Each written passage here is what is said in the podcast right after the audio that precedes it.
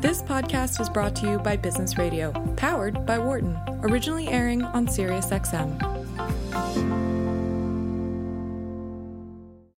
From the campus of the University of Pennsylvania Wharton School, this is Women at Work on Business Radio. Here is your host, Laura Zarrow.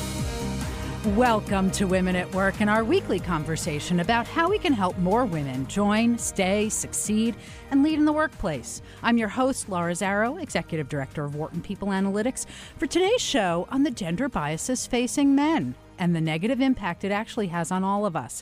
Our phones are open and we'd love to have you join in the conversation. 1 844 Wharton, that's 844 942 7866, and tell us what does being a good man mean to you? And what are the biases that you think men are facing? Give us a call. We'd really love to hear from you. 1 844 Wharton, that's 844 942 7866. So, I distinctly remember when I first became aware of feminism. Granted, it was a while ago. I was seven years old. And it was when the Battle of the, the Sexes, that iconic tennis match between Bobby Riggs and Billie Jean King, was playing out on television screens across the country. Her versus him, us against them. It positioned women's advancement in, in that very potent symbol of a tennis game as a zero sum match. She won, he lost. And in doing so, women were given an extraordinary role model for generations to come, but men were given this really unfortunate symbol of a man fundamentally diminished by a woman's success. Fast forward 45 years, and that binary zero sum model is still undermining our ability to move towards real equality, impeding the advancement of women and the well being of men. Today's guest is going to help us see why all this matters so much and talk with us about how we can work together to free men from the biases that limit all of us in the long run. Once again, our phones are open 1 844 Wharton. That's 844 942 7866. And we'd love to know from you who are the good men in your world and what qualities, what characteristics do they embody? Um, give us a call. Tell us your stories. And in the meanwhile, I'd like to get tell you a little bit about Josh Levs.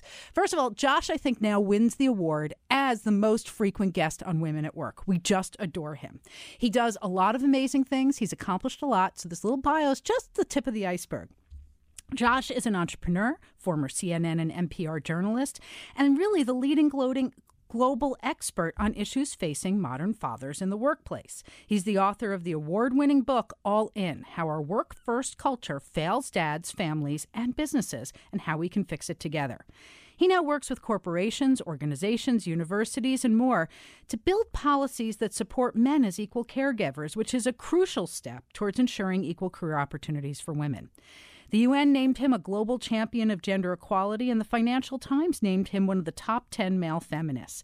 Forbes even said that Levs may be the one and only man to get corporations to rethink an anti dad culture. And for me, he is one of our most enlightening and beloved guests. So, Josh, welcome back to Women at Work. I am so happy to be back. Thank you for that introduction. And, you know, as soon as you started sharing the story, you got me thinking about how I first heard these terms, how I first learned about things like sexism and feminism. And I think for all the listeners, it's actually really interesting to think about those foundational moments and how we first approach those and how we can evolve our understandings of all of them. So, when did you first think about them? Well, okay, so here's what popped into my mind. So, uh, you uh, this might sound crazy, but do you know how I learned what sexism is? How? From from my sister when I was a little kid, and we were watching a Scooby Doo episode. and th- these characters were in a boat and fell into the water, and so like the male characters go about like saving the female characters, and this female character, I must have been probably four. This female character um, was going, "Oh, my hairdo," and so my sister and I were laughing because we knew it was funny. But like my sister also turned to me and she said, "That's really funny, but you know it's sexist, right?" She And is so cool. was- oh, I know. My sister was like, you know, brilliant and amazing. And so it became this moment when I was like, oh, because, you know, you're a kid, you don't think about it. And so from then on, I always started noticing it differently and thinking about this stuff differently and seeing how there actually was sexism all around me in ways that I just took for granted. So as you, I never even thought to ask you this question, but as you started to see this stuff when you were so young, did Yeah. did you see it from afar, or did you ever think this is something I have the power to change? Interesting. Um, the way I am, and this won't surprise you, I have always given myself the latitude to believe that if I work hard enough, I can change almost anything. Um, you know, like which we see obviously. playing out pretty positively. right. Well, I mean, but that's just it. You have to believe it in order to fight for it, right? So, Uh, but I, you know, I was always like a little bit of a, a rebel. I mean, I would like have. There were moments in in middle school when I went to see my teachers after school and yelled at them, and then they called at me to apologize, called me to apologize because I was right and they had been unfair to me. So I, I was always like careful about how I did it, and I tried to be strategic. But yeah, I, I think there is something in me that led me to believe that it's okay to fight anything that's wrong. When you were little and your sister started to open your eyes to this, did yeah. you feel like it was a zero sum game, or did you see it as um, something that wasn't fair that could be corrected without hurting you? Ah, so here's where things like lie and where where they they come up to now. I didn't see it as being that because what I saw and what almost all the boys and girls I was growing up with saw is that to us gender equality was real. Uh, boys and girls were equally smart, equally capable in school. We were all doing, you know, great things. Um, and that goes all the way through childhood and through college. When I went mm-hmm. to Yale and I was surrounded by these brilliant women, we thought that we were going to go off into the world and have equal opportunities. We we were in a bubble, but most young people are. So I didn't see it as a zero sum game because I saw it as well. We are in this enlightened era. We are going to go out and have gender equality, and that's where my book and all this projects come from. Because what happens is when you get to the workplace and then especially if you have any caregiving responsibilities for anyone, including a child, that's when you, you run into the fact that you grew up on gender equality, mm-hmm. but the workplace was designed for madmen. right. Yeah, that our our free to be you and me childhoods didn't prepare us for what was still a workplace reality. Yeah, it and the workplace didn't grow up. Right. it didn't change. A big part of the right. It didn't it didn't change and you know, I've had to really dig into American history and the design of corporations and corporate identity in order to come to understand how this dichotomy came to exist. Because you would think we, the free to be you and me generation, would have changed it, but it is so stuck in its place that it takes a lot of work to transform the thinking behind the way we design our workplaces to match the belief in gender equality that we're supposed to have. Now, you've been working on changing this in a really concentrated way ever since you put out All In. Um, yeah. And for listeners who are either new to the show or aren't familiar with your story, just fill us in briefly. What happened that prompted you to switch from being a fact checker and a journalist to really making this the, the focus of your work? Yeah, it's so interesting because I was um, I was fact checking on air at CNN, and as part of that, I had to learn how to look at studies and surveys and figure out which ones were real and which ones were not real, not based on real methodologies. And at that time, I became a dad, and when I started speaking openly and doing segments on TV about fatherhood, the way people responded was that they were shocked to see me and other dads speak openly on TV about caregiving and our struggles and our hopes. And so that's when I came to see that the reality of fatherhood needed to be fact checked. And then I, I love that. This, people didn't know. Um, and then there was this big switcheroo when I became the dad in the news because I took legal action um, over a situation at Time Warner, CNN Time Warner, in which anyone could get 10 paid weeks except a biological father. So suddenly my legal action became a story that other people were talking about. So I had this whole new platform and I ended up using it and writing the book. So that became a real, you know, it was a difficult time for my family, but you try to take anything bad and turn it into something good. So I used it as a springboard to fight for for change. And Time Warner, CNN, they did dramatically overhaul their policy, and and now this is part of the work I do with companies. It, it's really tremendous work, but it's also really interesting. It's a lot of things, Josh, but it's really interesting for me mm. right now to see that when you look at it with a little distance that you're working from two directions. You've worked at the corporate level, at the policy level to try and bring awareness to these organizations of how wrong the policies are and what they need to look like. And you're still doing that work. But you're also working, you're increasingly becoming this voice, I feel, of what a good modern man is. Well, I appreciate that. Um, and this is where I have also, and, and you're right in the sense that I have broadened out beyond talking about fatherhood.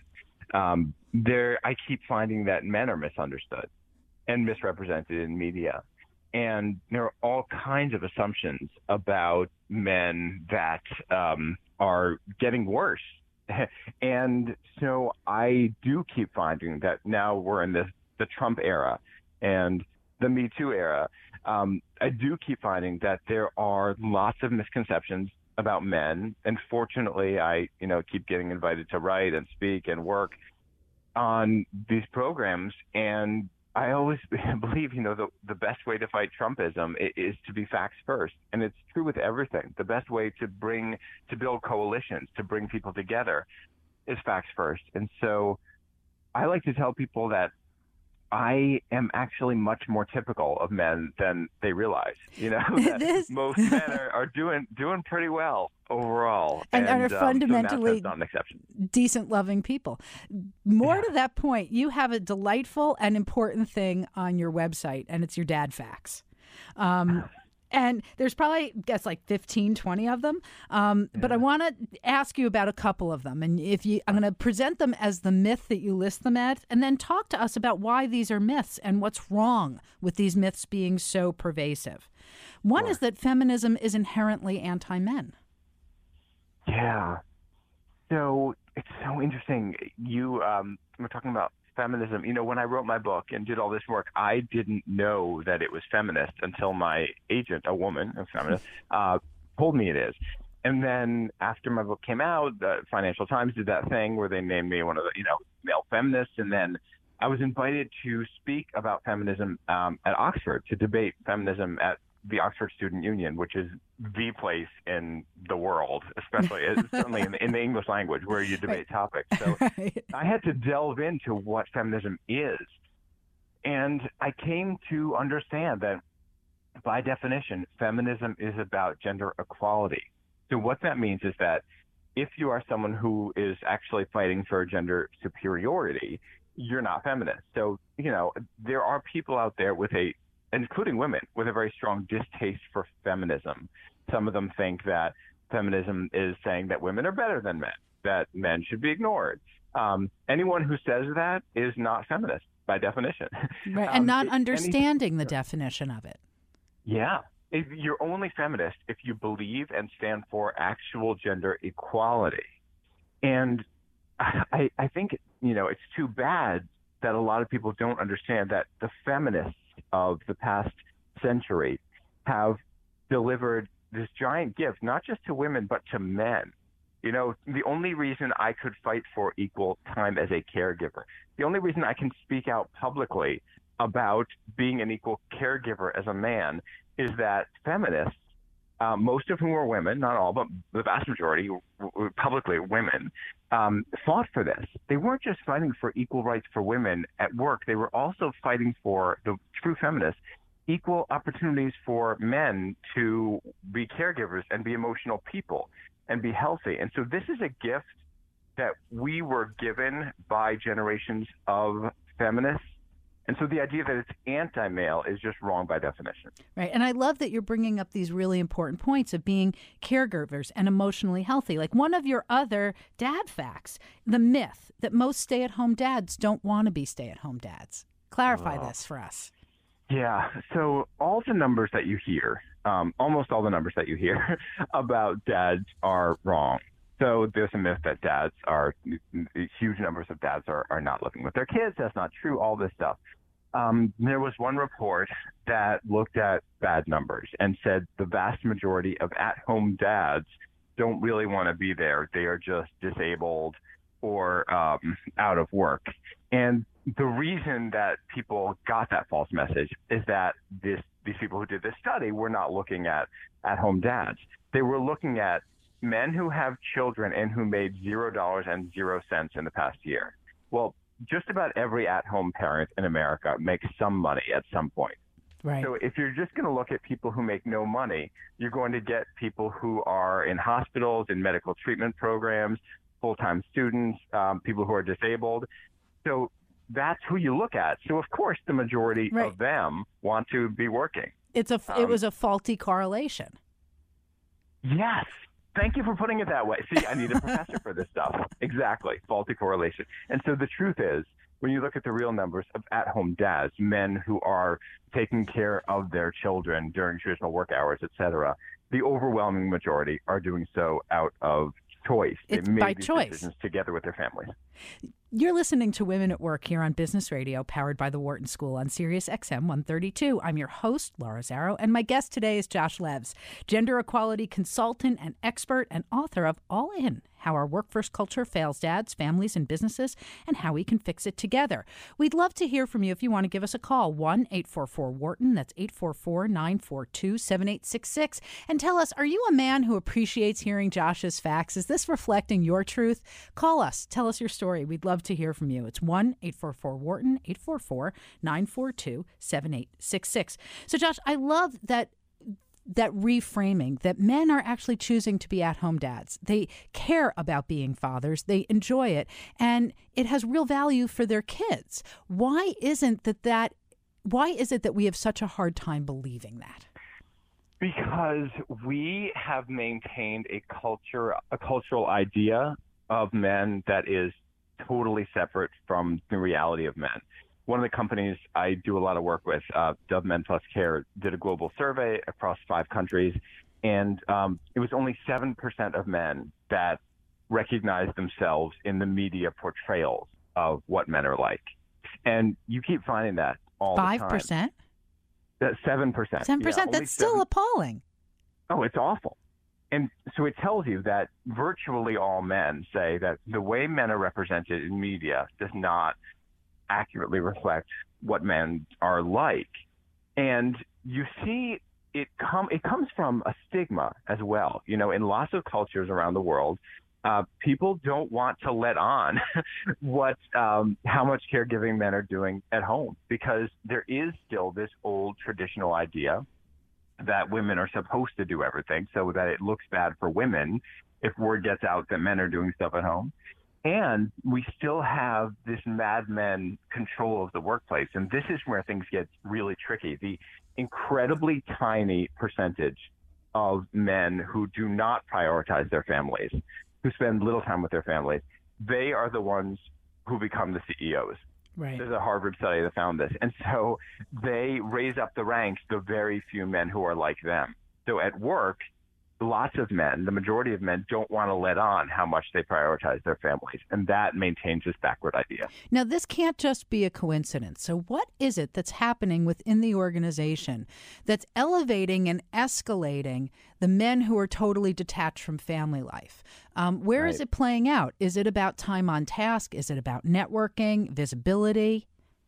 It is about, you know how there's all these studies that show that people like to hire people who are like them? yeah. and you know, and so this is why a lot of white men are more likely, you know, like if you're a white man who went to Penn, you might be more likely to hire a white man who went to right. Like, take a um, look at the cabinet. Yeah. Yeah, exactly. Yeah. Oh, we could talk about that all day. Um, Okay, but back to the so- workplace. yeah. and, and so what happens here is um, this vicious cycle. Men who gave up all this time with their families, they look around, they say, okay, there's a guy who's doing what I did. And in their minds, that's what a good employee looks like. And That's what a noble, hardworking, effective employee works like. Looks a like. man, Yeah. especially a man. Yeah. And so I've found that, you know how I was saying that facts are the key, you know, the first step? Mm-hmm. one thing I do with organizations is I show them data, even from within their own company, that the men who sit at their desks, the people who sit at their desks the most often, are not the most productive generally and do not have the best results across a quarter or a month or a year. And when the bosses see that, it jolts them. It forces them to realize that they've just been looking subjectively for someone who's like them rather than looking for the best employees to, to raise up the ranks. Right. And we also know, which we talk about all the time, there's a whole host of other systems and practices that are channeling women away from those leadership roles. So it's also thinning the ranks of who's available for consideration. Oh yeah, and you know, and different forms of behavior that we think look good on a man and look bad on a woman. Mhm. Um, and when you really dig into this, uh, what you find is that it's prejudice against everybody. You know, I did Absolutely. an event in Chicago. This guy said that he had been turned down for jobs because he was told that he wasn't being assertive enough.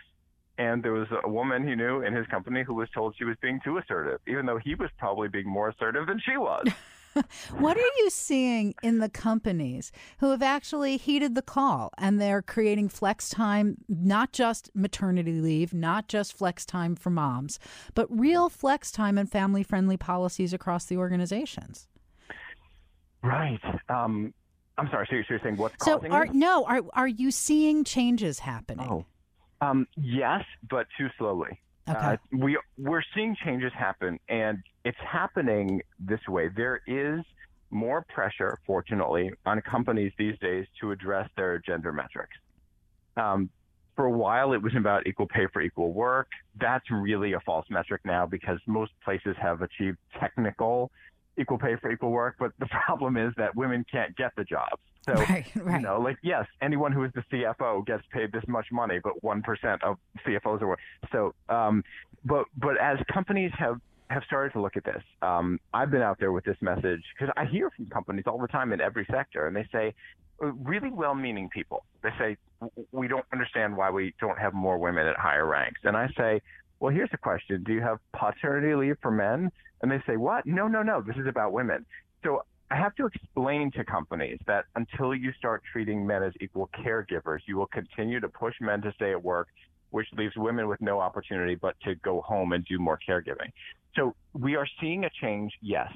And many companies, the companies that are getting there, are getting the message that you will not have better gender metrics overall in your company unless you make sure to tackle this other half of the issue, making sure you treat men as equal caregivers. But it's still a new concept to many places, and we have a long way to go.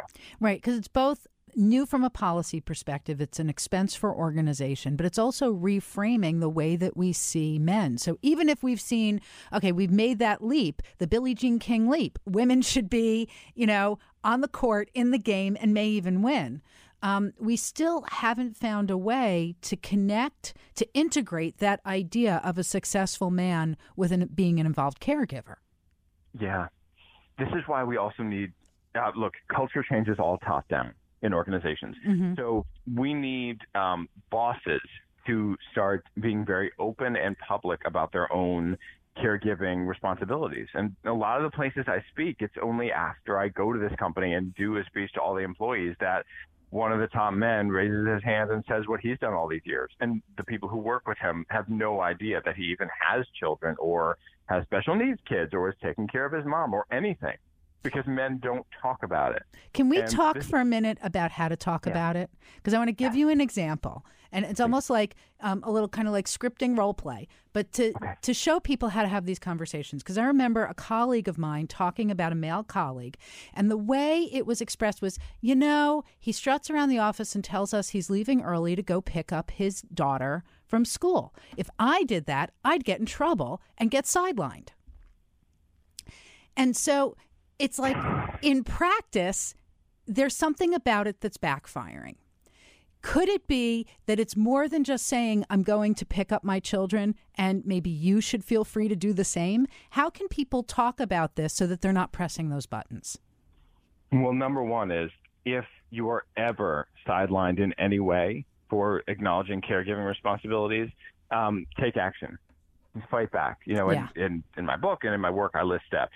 So if you see that happen, there are things you can do. Uh, because it, it generally is a form of sexism, which is illegal in every workplace, no matter what the size, um, across the whole country, even in right to work states. So if there is a, a way in which you are punished for something like that, as a rule, there are steps you can take. And I always say start off with the assumption of best intentions, try to work within, and if you can't, then then take legal action. But as for the way to handle these conversations, um, it's really it's really important for the bosses to actively exist, as you're saying.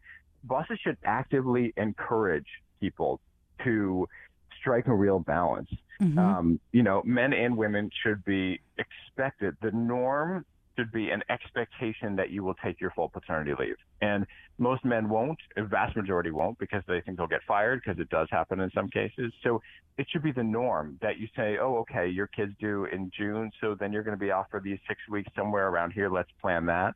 Um, and the same goes for when you have to leave to take care, take your kids to the doctor or whatever it is. Um, you, the, the boss should be saying, I absolutely go do this. And obviously everyone let me know if you ever need to do the same. And if you ever um, do the same and someone gives you a hard time about it, you come tell me and I'll take care of this for you. And, and what I tell bosses and businesses all the time is that the more you do this, your attraction and retention rates shoot up. This is proven, and it can cost tremendous sums to replace an employee. And men are leaving jobs even more than women to have more time with their families in this country. So there are powerful economic incentives aside from the the moral ones. Right. there are powerful economic incentives to do this.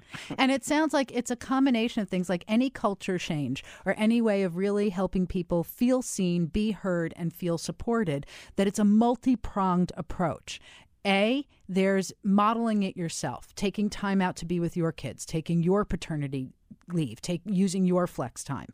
Then there's making it very clear that this is a norm that should be granted to everybody and hearing your staff when they say, "Oh, my daughter's sick today. Do you need time to go to the doctor? Just let me know." That yeah. it there it's multiple strategies that need to sit side by side it seems in order to make this really work. Yeah, and also it's about um, understanding that they can take time away from their desks and still get their work done.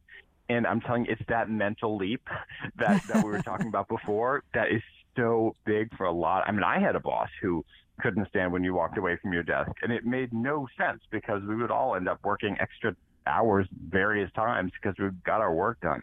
Um, exactly. Um, By the so way, we have to change that idea. Yes, we're going to take a step away from our desk for a moment for a short break, but we're going to be back. If you want to give us a call, we'd really love to hear from you. What have your experiences been incorporating your real life into the workplace, especially as caring, loving dads? Our phone number is one eight four four Wharton. That's 844-942-7866. I'm Laura Zarrow here on Women at Work with Josh Levs today, and we'll be back in just a minute. Give us a call. Stay tuned. You're listening to Women at Work on Business Radio. Here again is Laura Zarrow. Welcome back to Women at Work and our weekly conversation about how to help more women join, stay, succeed, and lead in the workplace. I'm your host, Laura Zarrow, Executive Director of Wharton People Analytics. And my guest today is the amazing Josh Levs, a leading global expert on issues facing modern fathers in the workplace. He's the author of the award winning book, All In How Our Work First Culture Fails Dads, Families, and Businesses, and How We Can Fix It Together. He is also, in more ways than I can easily count, really, a, I think, a modern role model of a father, a partner, and a professional who gives us all something to aspire to and learn from. So, Josh, welcome back to Women at Work. Thank you. And hey, if I ever run for president, I want you to introduce me at every speech. I'm yours. I'm right there. so, I know we're going to, we need to talk about Kavanaugh. You and I haven't had a chance to talk about the hearings. And, um, but I want to start with a frame for it because it seemed to me there was a lot that came up. We could talk about a lot of it, and I'm game. But really, this question of what does it mean to be masculine and what yeah. did we learn about our country in that dialogue? Yeah. Wow. Um, look, the the concept of masculinity was what a lot of people were trying to make this about, particularly among Republicans. They they thought that they could turn this into um, a macho moment to stand up for Trump's old-fashioned, never really was, an incredibly clueless and offensive vision of masculinity. Um, and the story that everyone missed is that they failed. You know, it didn't it didn't take it didn't work. So they they did manage to get the nomination through, but they thought that this Kavanaugh battle was going to win them all the support among male voters for the midterms, and it didn't. Men moved toward Democrats, but what you saw in the Kavanaugh hearing was a bunch of men who were too afraid to ask this alleged victim uh, questions and so they brought in a woman and they were being weak and hiding behind her. And then they saw that the testimony was disastrous. Uh, and they were admitting it. These reports were coming in. Even Trump said it was disastrous. So then they decided to go on this macho posing venture for the rest of it. Just, you know, ditching the woman that they brought in to ask questions and trying to act all chummy chummy with this guy.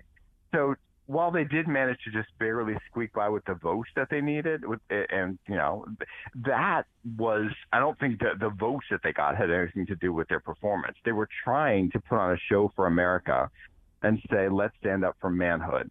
Uh, but what the surprising number of men and also large number of women all over the country saw uh, was that they weren't doing either. They were really failing on both fronts. Well, in particular, the thing that left me aghast and frightened for our country, for the kids in this country, for the way that we establish norms as a culture, was the idea that this behavior was typical behavior engaged in by typical teenage boys. Oh, exactly. I wrote about this for the Good Men Project. People can see it on my website, joshlevs.com. It boils down to this people who think they're standing up for men are often the most anti male sexist voices in this entire debate. There were men and there were women saying, oh, this thing that Kavanaugh's accused of doing, that's just what teenage boys do. No, it isn't. It really isn't. It's and not what civilized teenage boys do. It's not. Look, and, you know, there's just so much that they don't know. I mean, it's not the norm for a man uh, uh, to do what he's accused him of doing, of, of, you know, putting his hand over her mouth, pinning her down, attempting to sexually assault her while her friend watches and laughs. That is not typical teenage boy behavior. It's not something you condone. And it is a way of really trashing all boys and men to pretend that that kind of a horrific action in any context is ever acceptable. It's not that big a leap from Trump's big lie that what he was saying about, you know, grabbing women was just locker room talk. That's not locker room talk. Men don't talk like that, and men don't do that. The vast majority do not. So yes, there is a talk about misunderstanding men. There is a huge set of misunderstandings in this country about what male behavior is really like. It is not that. That is not the norm. So it, it has two really damaging byproducts. So one is it's normalizing violence against women and making it seem like this is just a rite of passage that men go through and women get over it. We're not taking you seriously because we need to protect these men's futures. Um, and then there's what that says to men about who you're supposed to be. How do men make sense of that messaging?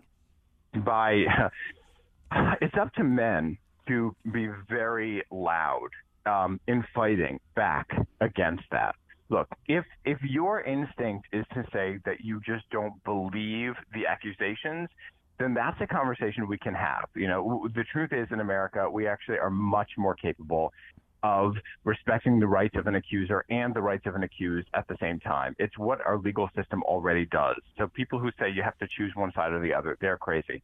But if that's your initial argument that you don't believe the accusations, then let's have that conversation. This is what I tell people.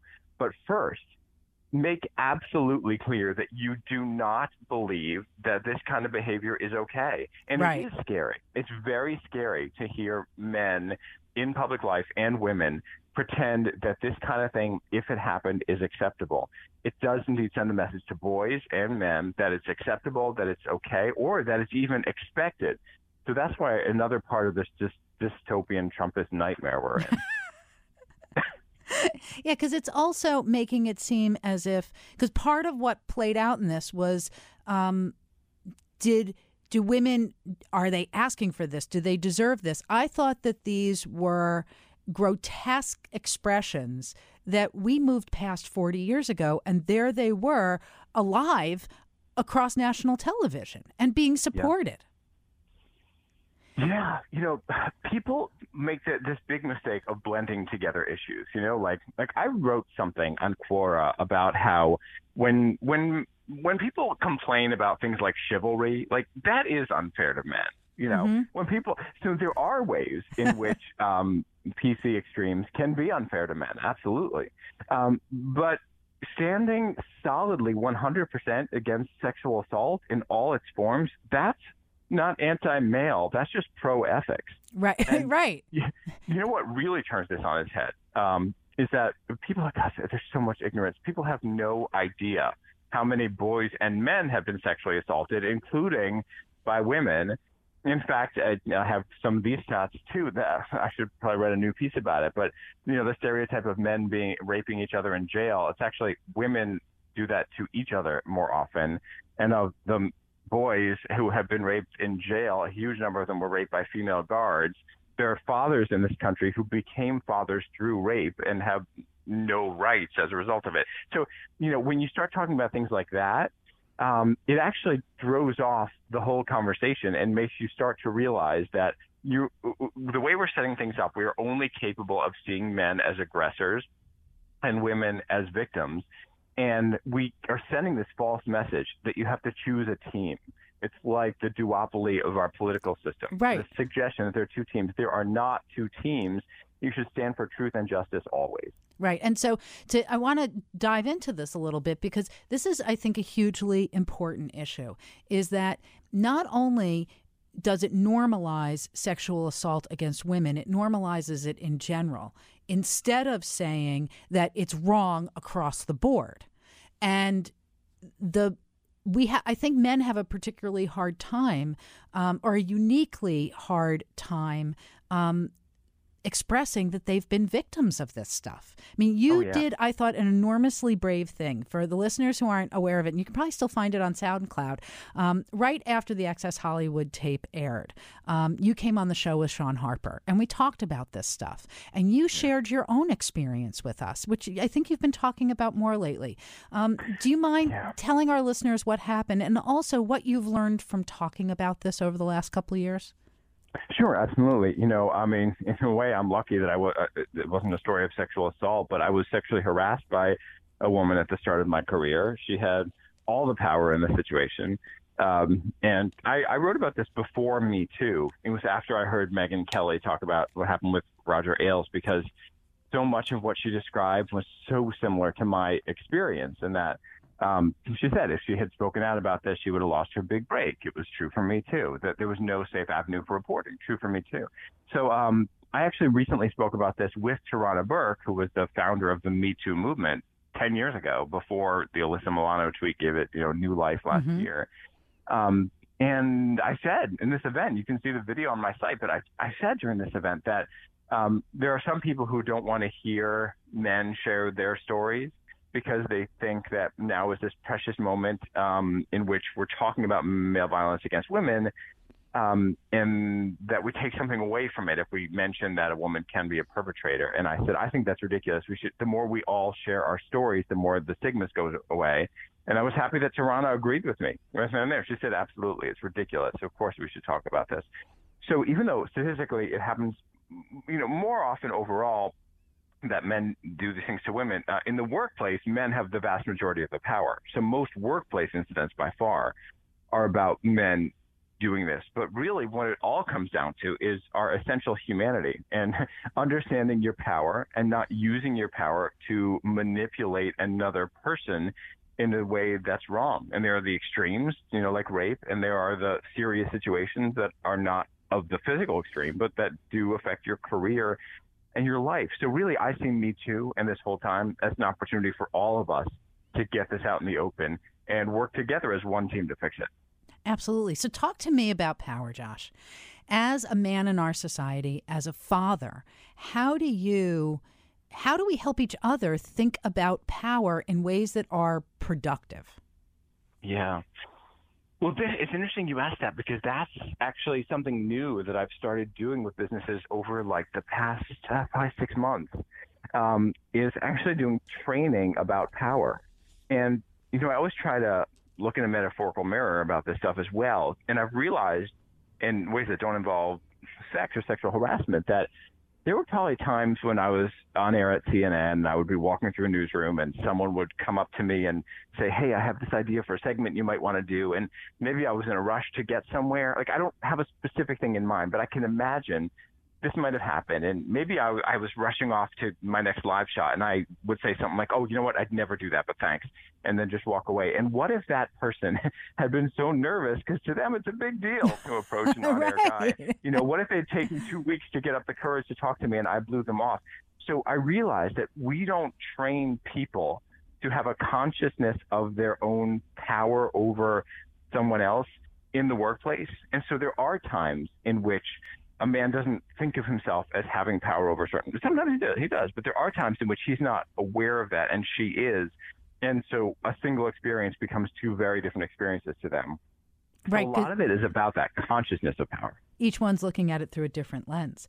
You're listening to Women at Work here on Business Radio, powered by the Wharton School on Sirius XM 132. Our phones are open if you want to give us a call 1 844 Wharton. That's 844 942 7866. And tell us, how do you feel about power in the workplace and how did you learn to manage your own? Um, I'm your host, Laura Zarrow, and my guest today is Josh Levs, gender equality consultant and author of All In How Our Work First Culture Fails Dads, Families, and Businesses, and How We Can Fix It Together. So, Josh, this idea of recognizing when we have power, um, if I try and bring some, apply it with some empathy, I'm wondering is part of where um, people go wrong in the workplace, where they they abuse their power, is that they're not. Is there any legitimacy to saying they don't understand the power that they have, and that the things that they were taught as kind of normal or benign are really a lot worse than they've been led to believe? Well, this is where you get to one of the biggest determinations of good people versus bad people, or people doing neutral versus bad things. Um, so you have the Harvey Weinstein's, uh, you know, and the Bill Cosby's and the Trumps and other people who who use their power knowingly. Right. Uh, like there's no question that it's conscious and purposeful and corrupt. Yeah, totally. I mean, you know, it's deeply corrupt. And then if you look at, you know, the description of Matt Lauer, for example, I mean, it's it would be completely blatant to him and anyone that he had power over, you know, this one woman in particular who he did something to. Um, so in, in a lot of cases, it's about choice, but there are cases in which, and I've I've seen these, I've witnessed these, and I've talked with people at organizations about them, in which um, they just truly, the person who ended up being the subject of a complaint had no idea that the other person saw them as having power. And the person who saw them as having power thought they were like secretly sending some kind of like subtext sexual messages that they weren't. But if the person who had the power had realized that they had the power, they might have chosen different words to talk about the situation and, and what they were looking for. So yes, there are there are times in which unspoken communication makes a huge difference on this stuff. So I know people who were truly um, not trying to do anything wrong, um, but said things and did things that made someone else uncomfortable and didn't understand why. And so there's also the element of being open to learn, and you know that that takes humility, which unfortunately we're not seeing any signs of humility in in Washington right now, um, and so No. that scares me for what kids are learning. But we as parents need to show a willingness to learn, a willingness to open our minds. You know, honestly, that's one of the reasons I love talking with you because I learn all the time from you. And learning is this that number one. Learn every day. Absolutely, I feel the same way. So somebody I learned a lot from about this very issue was Laura Liswood, and I'm not. I don't know if you're familiar with her, but she wrote. Um, she led the Women's Council of World Leaders, wrote a bunch of fabulous books. Um, I think she's at Goldman Sachs and ran their DNI um, practices early on. But she wrote this deceptively accessible, charming book called The Loudest Duck. And what she does is she frames the discussion of um, the dominant and the minority group. And she tells this very funny story about an elephant and a mouse. And she said, if you're the elephant, you're the dominant group. You go wherever you want in the room and you don't think twice about it. But if you're the mouse, you have got to constantly be watching where that elephant is going so that it doesn't step on your tail. And so you become hyper vigilant about protecting yourself in that environment while the elephant is blindly going forth. And it reminds me of this that sometimes it's not intentional, it's just ignorant or thoughtless. Yeah. Um, and you know, it, all these things that like workplaces do all this training on now. The, the number one thing that shapes almost every dynamic, every interaction you ever have is power. And we've always just taken that for granted. And it's time to stop doing that. Um, and so I think well, that's actually really interesting. Yeah, I love that example because it's so clear when you put it that way. Right. It's like the um, elephant's not fundamentally bad, but isn't seeing the mouse. Um, so let me ask you as we're trying to raise good men, you know, yeah. not just build workplace culture, but starting with our sons, starting with the yeah. kids in our schools, how do we help the dominant people become aware of those they're not seeing? Oh, interesting. How do we raise people to be aware like that? Yeah. Okay. So this is why this is where everything comes full circle. I tell groups all over the world this. I say, I don't care if you're going to have kids or not have kids. No matter who you are, if you want gender equality to happen, support paid family leave, support paternity leave that men are expected to take. Now, here's why it actually does answer. It might sound like I just jumped to the side, but here's why it answers your question. Kids learn from what they see you do more mm-hmm. than what you tell them. And I know it's unfortunate. Find... I was kind of hoping I could just package the stuff I tell my daughter and she doesn't look at what I do, but it doesn't work that way. Uh, tell me, it's tough, isn't it? Like when you stop and think, you're like, oh, I teach my kid not to do that, but then I did it. What's I know. I was telling her about trying to have good manners while I'm eating string beans out of the plate with my fingers. It's like, you know. oh, yeah, I know. I know. Or but, like, you know, don't snap at people, don't get all upset, and then you snap at them. You're like, what's wrong with me? Exactly. Uh, but this but, also plays out in these big ways with how do we model our work lives for them, apparently. Right. So here's the thing so kids need to physically see it, and what you find is in the societies that have created these things called daddy quotas, which got rid of the stigmas and basically made it like very, very, very common, like the norm for men to take paternity leave. It had broad societal effects, and the reason is that kids from day one uh, see men and women as equally capable at work and at home through actual experience, and you know when they grow up seeing that dad can take care of them as well as mom. It's also shown that when men have this time at home from the very beginning, they're more confident um, about it in general and throughout the kid's entire life, all the way. Like there's eight longitudinal studies for 18 years that show you get a better balance at home. So being home and modeling these things is important. And then let's extend that to what you're talking about here, which is making sure to notice uh, the invisible. You know, kids have a natural curiosity about other kids.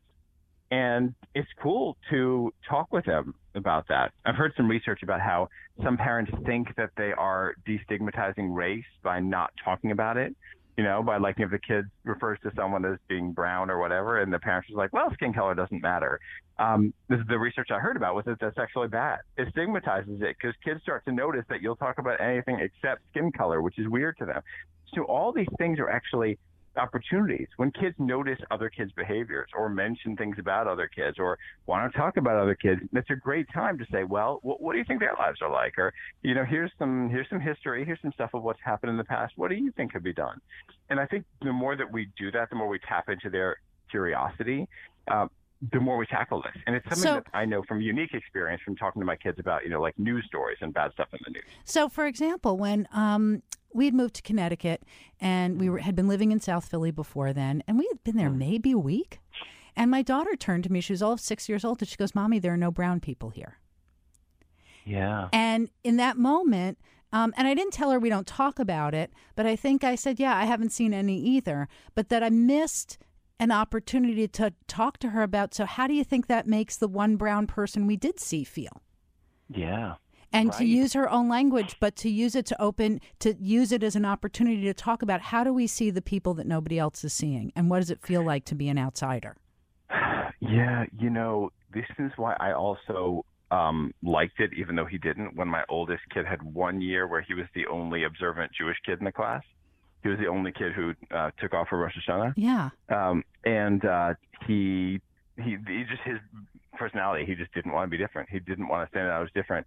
Um, but I was glad because I want him to know what it's like to see that. And then we have this book called The Only One Club, which is about how every kid has something that's just them. And I teach my kids all the time how they think that whatever they're going through, they're the only one who's going through it. But all kids think that. And when you become adults, you end up sharing these stories and realizing the commonalities and how it's very isolating. And so, like when they have moments when they feel different, I want them to know that there are people all the time who are feeling that in different ways, and to be the kids who have empathy for that and awareness and watch out. And I, you know, the best thing I could do is to model it myself by having them see me interact with people differently and listen and try to learn about and, and respect people in different situations with different jobs. And I'm not always perfect about it, but I think the more that I do it and talk openly about it, the more that they're going to get that lesson. And show that you're not frightened to give language, to, to build a vocabulary that lets you talk about differences, because it's actually the way that you bring people closer together. Right. And to and to talk about um, you know, for me, a lot of it is also to talk about facts. You know, like I, I, I want my Right. kids to be strong and vociferous about about fighting. You know, like I was telling the oldest one the other day about how when I say things that are true that some people don't want to hear, you know, like Trump and the Trumpists don't want to hear it. I I say, you know, it's not like the story of Moses was that he went to Pharaoh and said, "Well, it's my opinion that you should let my people go. However, I know other people have other opinions, and I don't want to offend anyone. I'm just going to tell you my opinion. I think we should." I say, "No. If if something is obviously right and just, then stand up and you know and say so, and say so for the people who can't, and make sure that you're learning and feeling." Um, but say so for the people who can't. And you know, I hope that that my kid, you know, look, when my daughter was born, I did end up having to go back to work because I couldn't get that time off. But I, my kids know that I fought, and I fought obviously not for me because I wasn't going to get that time, but for other families that didn't have a voice, and they know that as a result, things did change. So I'm hoping that that inspires them to be aware of the people who are having problems that you you don't know about until you're open about yours. And that they, they see that their voices has an their voice can have an impact on other people.